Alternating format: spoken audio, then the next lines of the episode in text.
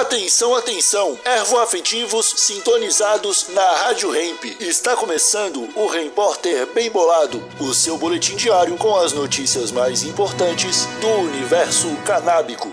Agora com a palavra, Marcelo Nhoque. Eduardo Suplicy usa cannabis para tratar Parkinson. O deputado estadual de São Paulo, Eduardo Suplicy, revelou em uma audiência pública que foi diagnosticado com a doença de Parkinson no final de dois mil e vinte e dois.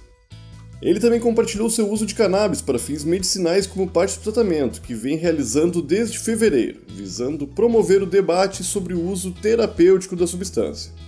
Na semana passada, Suplicy ainda fez um apelo ao presidente da Câmara, Arthur Lira, para pautar o relatório favorável ao P L trezentos e noventa e nove, que busca regulamentar o plantio da cannabis no país.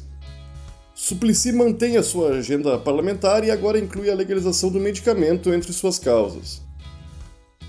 O Hemp Porter é um oferecimento ao HempTrunfo, o primeiro baralho canábico do Brasil. Acesse hemp trunfo ponto com e adquira já o seu. Até amanhã! Rádio Hemp.